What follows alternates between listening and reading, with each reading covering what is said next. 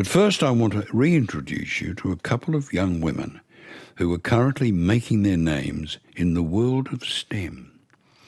Karlie Noon is a Gamilaroi astrophysicist and science communicator, currently undertaking her PhD, and Krystal De Napoli is a Kamilaroi astrophysicist and educator who's about to complete an honours degree. Now, together, they've written a butte book called Sky Country, which introduces us to the night skies through the lens of Indigenous astronomy. And it also makes a compelling case for preserving and sharing the knowledge of the world's first astronomers. And Krystal and Karlie are both fellow broadcasters. Krystal hosts the Indigenuity show on Melbourne community radio station Triple R, and Karlie is the co host the ABC RN podcast Cosmic Vertigo, and I welcome them to our little wireless program. You start with the the book with your personal stories. Krystal, you say you can pinpoint the moment when your fascination with the night sky began. Let's begin by you sharing that story with us. Yeah, so uh, the story is that um, back where I grew up, which is Pangerang country in northeast Victoria, uh, there was this one night where I was lying with my mum and my older sister on a trampoline, and my sister was just infuriating me beyond belief because she just kept apparently seeing a shooting star after a shooting star after a shooting star. and, and, I struggled. I, I tried to I tried to see what she could see. I couldn't. And my mum started helping me. And it was interesting because it was the first time I'd heard properly about the different features, like the different constellations in the sky. And the story ends with I still didn't see anything, but at least it it sort of sparked that curiosity for me because I was like, well, now I need to see it. I need to find a way. How odd that it begins not with a telescope but a trampoline. you describe your childhood as turbulent. Tell us some of the challenges you faced in, well, getting where you are today. Yeah, so um, I had a, I use turbulent because I think it's sort of like a nice way of sugarcoating a, a, a pretty difficult sort of like upbringing. Um, I didn't have uh, easy access to school, especially um, back when I was in primary school. If I wanted to get to school, I'd have to walk uh, like five kilometers um, from my my side of town to get to where I studied. And so um, there were a number of things that made accessing school, like being in attendance, learning, being able to do homework and that sort of stuff, that just made it really impossible for me. And it's sort of been a, a running theme that continued up through high school. You write that much of your life was based on survival rather than the everyday concerns of a young child. Yeah, ab- absolutely. Um, I feel like I had more of like a, a parenting role for all of my many siblings. so um, not the normal stuff that a kid would occupy themselves with, but uh, yeah, needing to sort of be almost like a caretaker at a young age and growing up that way. So yeah, different challenges, I think, to probably the norm. Well, you managed to finish high school and became the first member of your family to go to uni. Yeah, it's a um it's a, been a, a, a, crazy journey. I never really thought that I would be able to get to uni or get get a job or anything, and um, it's just been such an excellent experience. And I know that my siblings have really looked towards me um, as an example as well, which has been, I think, probably the most rewarding thing out of anything that I've achieved so far is watching how um, we've all sort of come for like through everything together. It's sad, isn't it, that your mum died not long after you uh, started your tertiary education. It must grieve you that you can't share the knowledge of one.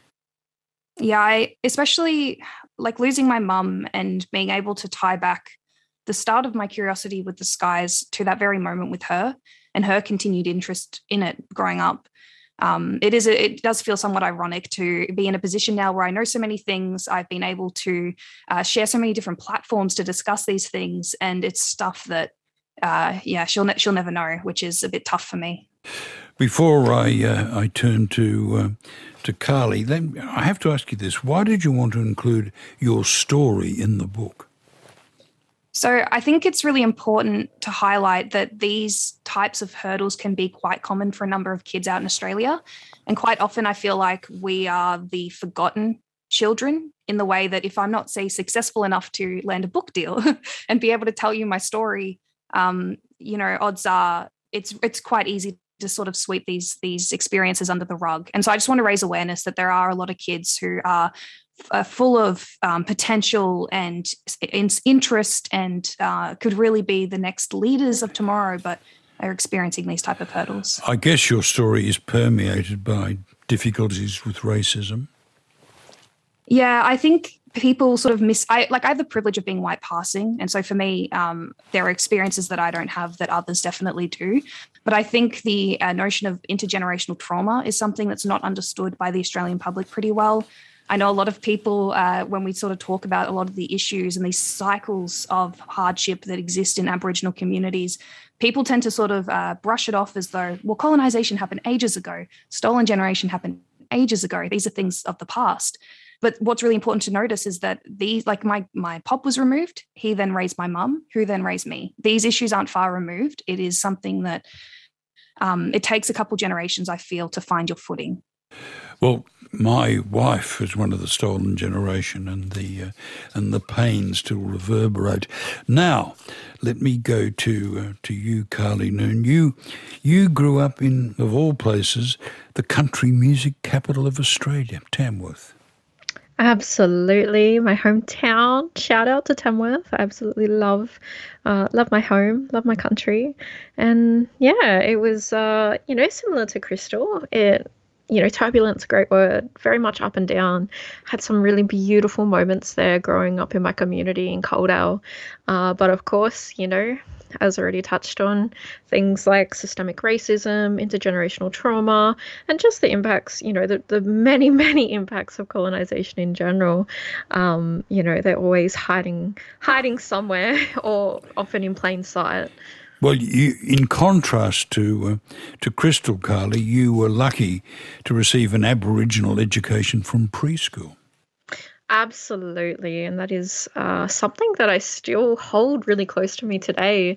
Uh, I don't think, uh, you know, like a lot of, uh, you know, other uh, millennials, my memory isn't the greatest, but uh, you know, the the times I had at, preschool and going into primary school as well, you know, we had um, we have quite a high Indigenous population in Tamworth, uh, and so you know my education early on was was very much steeped in culture. Um, and you know i had all of these wonderful aboriginal leaders around me as well. Now krystal tells us that her uh, new life began on a trampoline. What's your what's your excuse? When did you discover you had this thing for mathematics Oh, it was quite young, I think. Uh, you know, similar to, to Krystal, I had a lot of barriers as well getting to school. And, um, you know, this is really common, a common experience for a lot of Indigenous kids um, and also a lot of, uh, you know, people experiencing severe poverty as well. Uh, and so I, I was really disengaged. I didn't often go to school.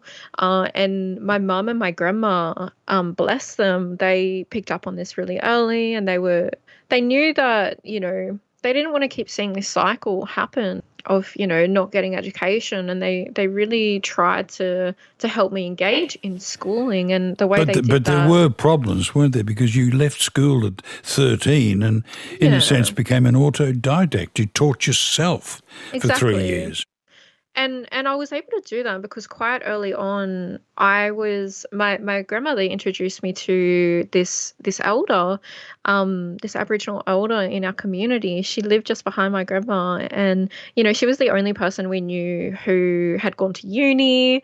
Uh, she had this awesome life and this awesome career. Uh, and so she would come over and she would uh, true to me. She would teach me maths and teach me English, and I fell in love with maths. It was the first time I had really, you know, I've really been seen by anyone. Um, and so for her to believe in me and for her to help me, it gave me a huge sense of pride and also capability. And yeah, I learned really early that actually I don't, I could teach myself. Karlie, you did have a trampoline, and it was Stephen Hawking's A Brief History of Time. Absolutely. So that come a lot a lot later. Uh, you know, I fell in, in love with maths at maybe around year two, year three. Stephen Hawking, that didn't come for for quite a number of years later when I was about 19. And uh, I had entered into university and, you know, I had so much hope and was so excited by, you know, the prospect that I got to go to university. And, uh, you know, I picked up this book and absolutely fell in love with cosmology and, you know, the universe and black holes and all these things that I'd never, I'd never known about before. And the thing that got me there was, you know, fantastic science communication. You're, you're aware of the fact that it was one of the best selling books of its era, but mm. as Hawkins himself knew, very few people read it or understood it. I'm in that latter category. I found it absolutely incomprehensible, so I'm very, oh. I'm very impressed with you. Oh, I'm sorry. I, uh, I, I hope that you didn't take that too personally. at, at my stage where I was at, I actually, to be fair, there were parts of it that I definitely had to reread a few times. But you know, I think his passion definitely came through that book and and kind of kept me going. You know, gave me the motivation to go and do those those Google searches. Being light skinned, did you experience racism directly?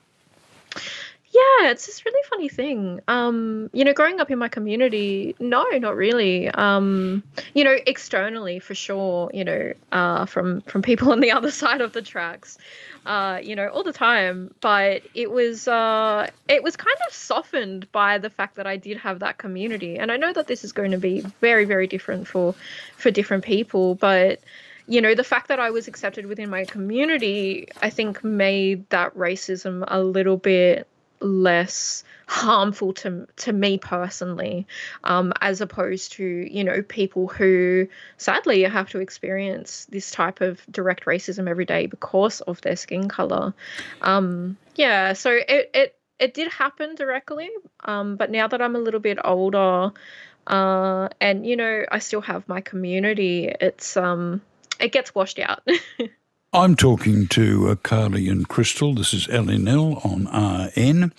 Krystal De Napoli and Karlie Noon, astronomers and now co authors of uh, the book I'm holding up to the microphone so you can all see it Astronomy, Sky Country. It's the latest instalment of Thames and Hudson's First Knowledge series. Now it's time to talk to astronomy, which is at the heart of the book. Karlie, you write that it's impossible to learn about Indigenous astronomy without learning how the sky relates to land. So, can you please explain to the ancient broadcaster something of this interconnectedness? Yeah, absolutely. I would love to. This is actually one of uh, my favorite aspects of, you know, our knowledge systems is the fact that they're so multifaceted. And I think, you know, we, we all often hear the term holistic being used with respect to Indigenous culture.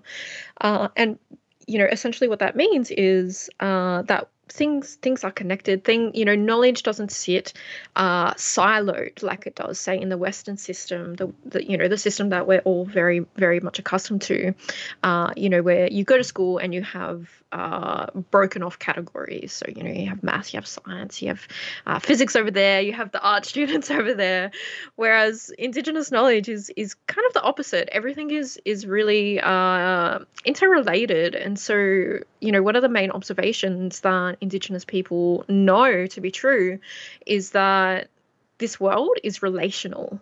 Uh, and and essentially, you know, things, um, your actions can impact other things. You know, we don't live in this uh, boxed kind of environment. Um, like you know, our houses kind of make us believe that um, you know, Indigenous people recognize that actually, you know, in particular, what's happening up in the sky that affects us down here and not only does it affect us as as humans you know living here but it also affects the the animals the the uh, plant species uh, the waters the fish you know it, it has all of these uh, multiple impacts. We'll circle back to that a little later but in the book, you point out that in many nations' dreaming traditions, the land and sky were originally one, and then the universe was whole and then ripped in two.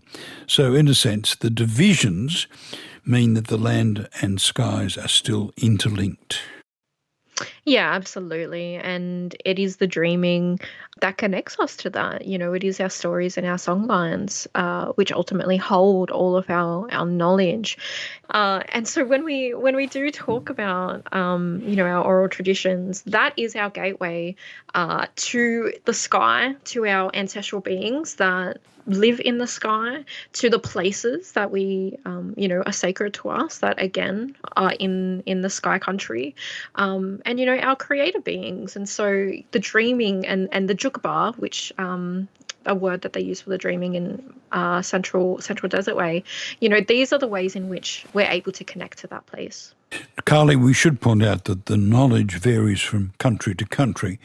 So there's only so much that can be shared and put into written words. Yeah, I think that's a really, really great point.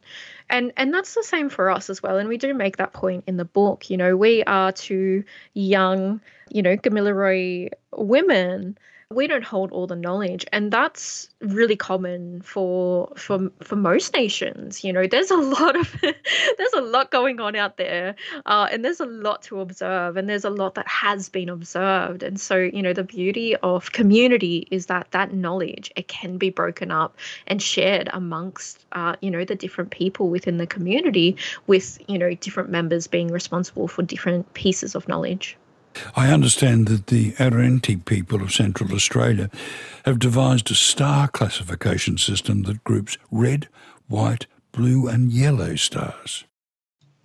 Yeah, and it's just phenomenal. You know, when I was learning about stars in fourth year uh, university, um, you know this is this is postgraduate work and i was learning all about star classification systems but this was something i had already been quite familiar with. Learning from the central desert people and learning about how you know they're able to break up the sky based off the colors but then uh, how that relates to their kinship systems as well. You know this is the original star classification system uh, and i just i had to have a little giggle to myself in uh, in fourth year university learning all about it it seems only yesterday that uh, right wing bigots were mocking the very idea of Indigenous science. So at least we're moving in the right direction. Back to you, Krystal.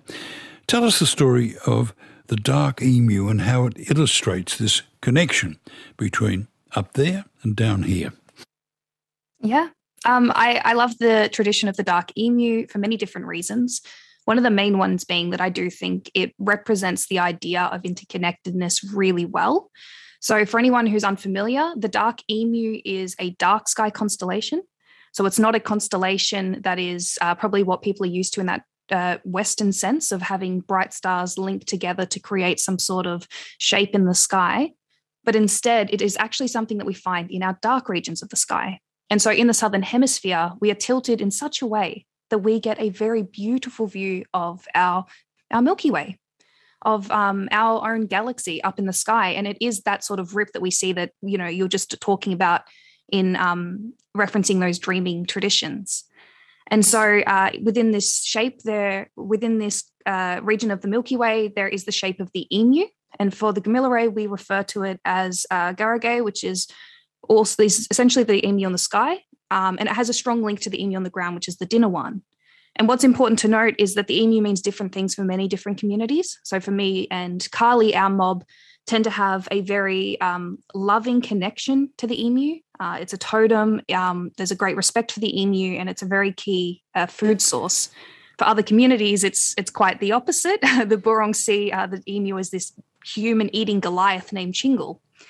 Um, but in the Gamilaroi tradition, uh, the orientation of the emu throughout the year is actually used as a calendar to tell us about predominantly the emu egg cycle, as well as changes in our environment, uh, the conditions, the seasons throughout the year, and our water sources. So it's it's a beautiful tale.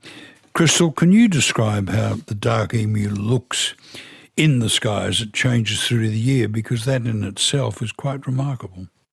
Yeah, so uh, the emu's head is found at a thing that's called the Coalsack Nebula. Um, and we have, I guess, I'd say three to four key stages throughout the year for the emu. So we sort of start when we talk about the emu, um, talking about when we're in autumn, we look after sunset for where the emu is in the sky. And so we're looking to see where the Milky Way is. And what we'll find is that the head of the emu and its beak appear to be pointing up into the sky.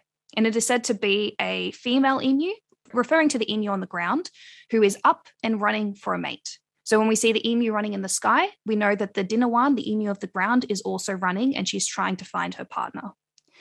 Then, as we move into the winter, our skies start to shift. And if we go out at sunset, we're going to see that the emu is actually now uh, pointed downwards towards the earth. And this is said to be the male emu who is now hopping down to roost over the eggs, the gawu, incubating them and uh, keeping them warm through the winter, which is around the time of year that we start to see chicks forming. And so this is a time of year where you know that um, previously having collected the emu eggs, you would be stopping around this point. Uh, and then another key stage is when we get to summer.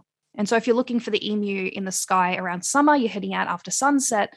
You're, what you're going to see is uh, what looks to be the the body of the emu sort of poking out from the from the ground but it's it's actually the head but that's fine and uh, this is uh, said to be the emu uh, lowering itself down into the waterhole of the horizon and it's just a descriptor for that time of year in summer where it's quite dry and hot Karlie, back to you. I, I was absolutely enthralled by the, the Seven Sisters exhibition, and we talked about it on the program about how the song lines that form corridors of knowledge across Australia how important are the night skies when it comes to songlines?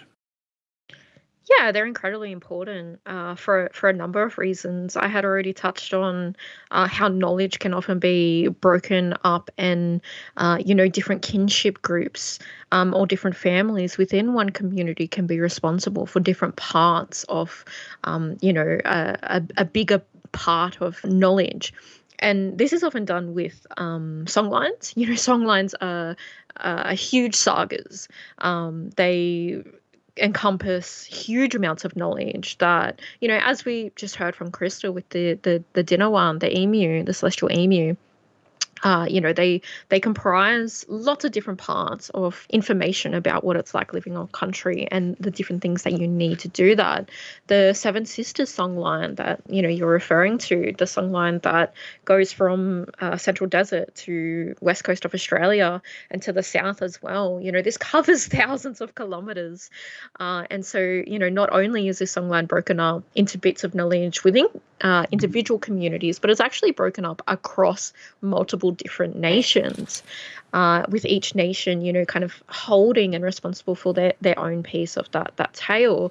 And what this does is, you know, not only can uh, can you embed huge amounts of information, uh, but it also acts as, say, a type of passport so it's not often that people will have to travel to other people's country, but there are occasions where this is necessary, um, you know, for things like trading, for things like collecting resources, and then just things for cultural responsibility. You know, you may need to go to a particular site um, to fulfill your custodian roles. And so the beautiful thing about about this shared songline is that if you can share that with your neighboring community, then they know that you're on important duties. You know, you have a responsibility to that songline and you have a right to be transiting their country essentially. Karlie, you talk about uh, songlines and astronomical highways. Yes, there are these beautiful things called uh, star maps. Uh, and Uncle Ghillar, who is a Kamilaroi and Euahlayi uh, elder, he talks beautifully about this and he shares his knowledge about how the Euahlayi people could travel using the stars, and essentially what they would do, very similar to uh, you know the Western constellations, where you kind of connect connect the points of light, connect the stars. That's very much how star maps are viewed and used. So one star could represent a particular land formation or feature, uh, and then from that star uh, or that feature um, you know, the constellation shows you the next uh, direction that you need to be going in uh, and kind of tells you the next feature that you should be looking out for. Now, this is uh, obviously useful for navigating often nighttime. But there are other uses of star maps as well. The Wardaman people in Northern Territory, they use a very different system. Um, they don't necessarily use the star maps as directional guides, but kind of similar to how the song lines are used. You know, information can be embedded into particular stars, uh, and different features in the night sky can hold different meaning uh, depending on what you're you're trying to achieve, whether that's navigation or not. But very similarly, uh, in Northern Territory, they they also were a fan of the the nighttime traveling. Uh, they would say that time time goes faster of a nighttime, uh, and obviously, you know, they're dealing with much greater heat uh, up there up that way so, uh, yeah, I think it's a really interesting use of the night sky. Krystal, it's very difficult, of course, to date oral traditions, but it's starting to become possible to get a sense of just how old some of these stories are. Can you tell us how this works? Yeah, so uh, when it comes to oral traditions, uh, there are a number of different ways where we can get estimates for the longevity of them so there, I, I, wanted to include a number of different examples of the type of timelines in the book just to open everyone's eyes to how rich this astronomy is and how it really is the world's first examples of astronomy. Uh, for example, um, we uh, wrote about one tradition relating to uh, fire falling from the sky in, I think, near Luritja community. Uh, and they were talking about how um, there are these essentially these craters that are being that are left in the ground, and it's a remnant from when a fire devil in their dreaming uh, came along and scorched the earth uh, for you know a reason relating to the story. A lot of these stories, which encode science, also encode moral lessons, um, taboos, and everything that uh, people in society should be aware of. Uh, and so, uh, when a group of scientists in the early 1900s were going out and exploring these sort of crater sites in the Henbury crater field, uh, they were warned by community to not approach those areas. And they have this clear recollection of fire falling from the sky and the devastation that was left afterwards. And so we can then use geological evidence of actually dating those meteorite impacts those craters to actually find out how long ago an event like that might have happened. And it also makes it absolutely clear that the claim of uh, indigenous astronomy to be the world's oldest is entirely correct. Absolutely. There are so many more examples which even extend upon the, uh, the bounds of Karlie's in my book. Uh, recollection, description of sea level rising, of volcanic eruptions here in Victoria, uh, which are dated 30 plus thousand years ago. Uh, there are so many oral traditions which uh, can tell us this oral memory of stuff that has happened on this continent that uh, there is no other record of. We we have those stories, and then we can um, we can find out a lot more about those events. And the Seven Sisters stories could be over, over 100,000 years old. I'm talking to Krystal de Napoli and Karlie Noon, astrophysicist and co-authors of astronomy, Sky Country, part of Thames and Hudson's uh, first knowledge series. Now, we've established how ancient the knowledge is, and it's currently at risk of being lost. Karlie, what are some of the threats to our dark skies? Yeah, so very much, you know, as we have experienced a lot of uh, land degradation um, and desecration and just you know straight up pollution here uh, you know we're experiencing the same trends when we think about our skies. Uh, now this has been made an even more pressing issue with the introduction uh, of thousands of satellites that uh, have been injected into our skies particularly by by Elon Musk of course. Yeah exactly. So I, I am referring to uh, the mega constellations largely because of uh, Starlink and and uh, SpaceX, uh, but there are also other companies that are contributing to this as well. And unfortunately, you know, we were already. But Musk on his own plans to launch another forty thousand over yeah. the next next ten years, and you point out that only about 100 stars are visible to the naked eye in cities and towns, compared to 2 to 5,000 that are visible in the country under pristine dark skies. Yeah, exactly. So as we as we contribute more to this uh, this overpopulation of of space and our sky, these metallic objects, you know, these satellites, they're called uh, they're actually called small satellites, but uh, each of them are over 200 kilos uh, in in weight and a couple of meters in size. And when you put a metal object up in the sky, even you know a metal object down here on the on the ground, it scatters light. And um, you know when you have thousands of these objects uh, orbiting the entire planet, uh, you get a lot of light scatter. And what we're seeing is this new form of what they're calling sky glow. So essentially, how much the sky is glowing with that scattered light. And unfortunately, with all of these thousands of, of telescopes being injected into our atmosphere, we're already at a point where that level of sky glow is uh, rendering scientific observations are pretty redundant. Uh, and it gets even worse, Chris. I'll go to you now, Krystal, because uh, light pollution has a terrible effect on wildlife. Yeah, so uh, light pollution in general is definitely a like multidisciplinary issue. So it affects us as cultural astronomers, as astrophysicists, as um, just in general our our wildlife as well. And so uh, I yeah wanted to include a few examples of this just to highlight once again that this light pollution is an issue that affects everyone. I just don't think we're as aware of how much of an impact it has on us. And so, for example, we have a lot of native species which are actually really sensitive to the light. Uh, for example, we have tammar wallabies, which uh, essentially use the the lengths of the day, so the different daylight that they're getting, in um, to sort of prompt their breeding cycles. And so what we're seeing is with this increase of artificial light that tammar wallaby babies are being born into a time of year where um, the right food sources aren't available. And it's because of that artificial light in their environment, which signify that it's a different time of year. We have other examples as well. Um, you know, our beautiful magpies with their lovely little songs. Uh, they unfortunately are very sensitive to a lot of the artificial light as well. So it's disrupting their sleep. Um, and we also have a lot of species which have reliance on one another. For example, we have like the bogong moth, which are a migratory species which rely on light cues in their environment. And they are an important food source for a lot of our native species, in particular, a lot of our possums. And so, what's happening is these uh, bogong moths are being attracted to different areas rather than where they should be, um, complete disruptions. And that's also impacting other species, other mammals as well. So, it is a serious issue um, in general for human health, for animal health, and also for cultural heritage. Now, Karlie, you're calling for some uh, changes to be made. Yeah, I think it's I think it's about time to be honest. And I think, you know, we're at a point where we've learned a lot of lessons.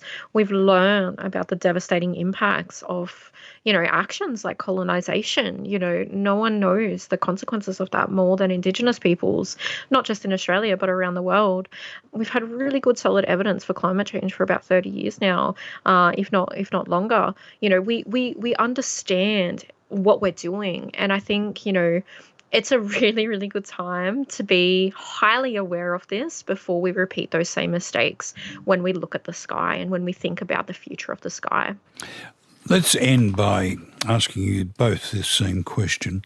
You stress that we urgently need more First Nations people and women working in the field of astronomy and STEM areas. Uh, what do you think it might take for that to occur? Karlie, you first. Yeah, so I think, you know, uh, Krystal and myself have put a lot of work into this, and, and many other people, you know, we need to see people successful in that space. And i you know it comes back to why we were sharing our stories you know. It's really important for people to know the different challenges that you know women face young girls face um, indigenous people uh, you know people of color queer people you know all of these barriers that that people are facing out there that are keeping them away from accessing these fields when actually they could be bringing incredible knowledge, incredible perspectives, and whole communities with them to their respective fields. So, uh, you know, it's really important to be honest about the situation that we're in. Uh, that goes towards, you know, why we we try and conduct this truth telling. Why it's so important to be truthful about where we are, the history that we've had to endure, and you know how we can possibly fix um, some of the problems we're facing. Krystal, we should be adding uh, to the school curriculum, shouldn't we? Yeah, I think uh, education really is the way forward in a lot of different regards. And seeing introductions of Indigenous science and a better focus and a more accurate focus on Indigenous knowledge in general into primary school curriculums, high school curriculums, and now also at a tertiary university level. I feel like with a more educated public who has a better understanding of Aboriginal people, that is our best way forward with uh, hoping for any type of proper reconciliation. The koala is my totemic animal, and I occasionally give guests koala stamp awards, and both of you thoroughly deserve a koala stamp. So thank you very much, first to you, Krystal De Napoli, and you, Karlie Noon, astrophysicist and the co authors of uh, Astronomy Sky Country, published by Thames and Hudson. Think bigger about the world we live in. Ask your smart speaker to play ABC RN.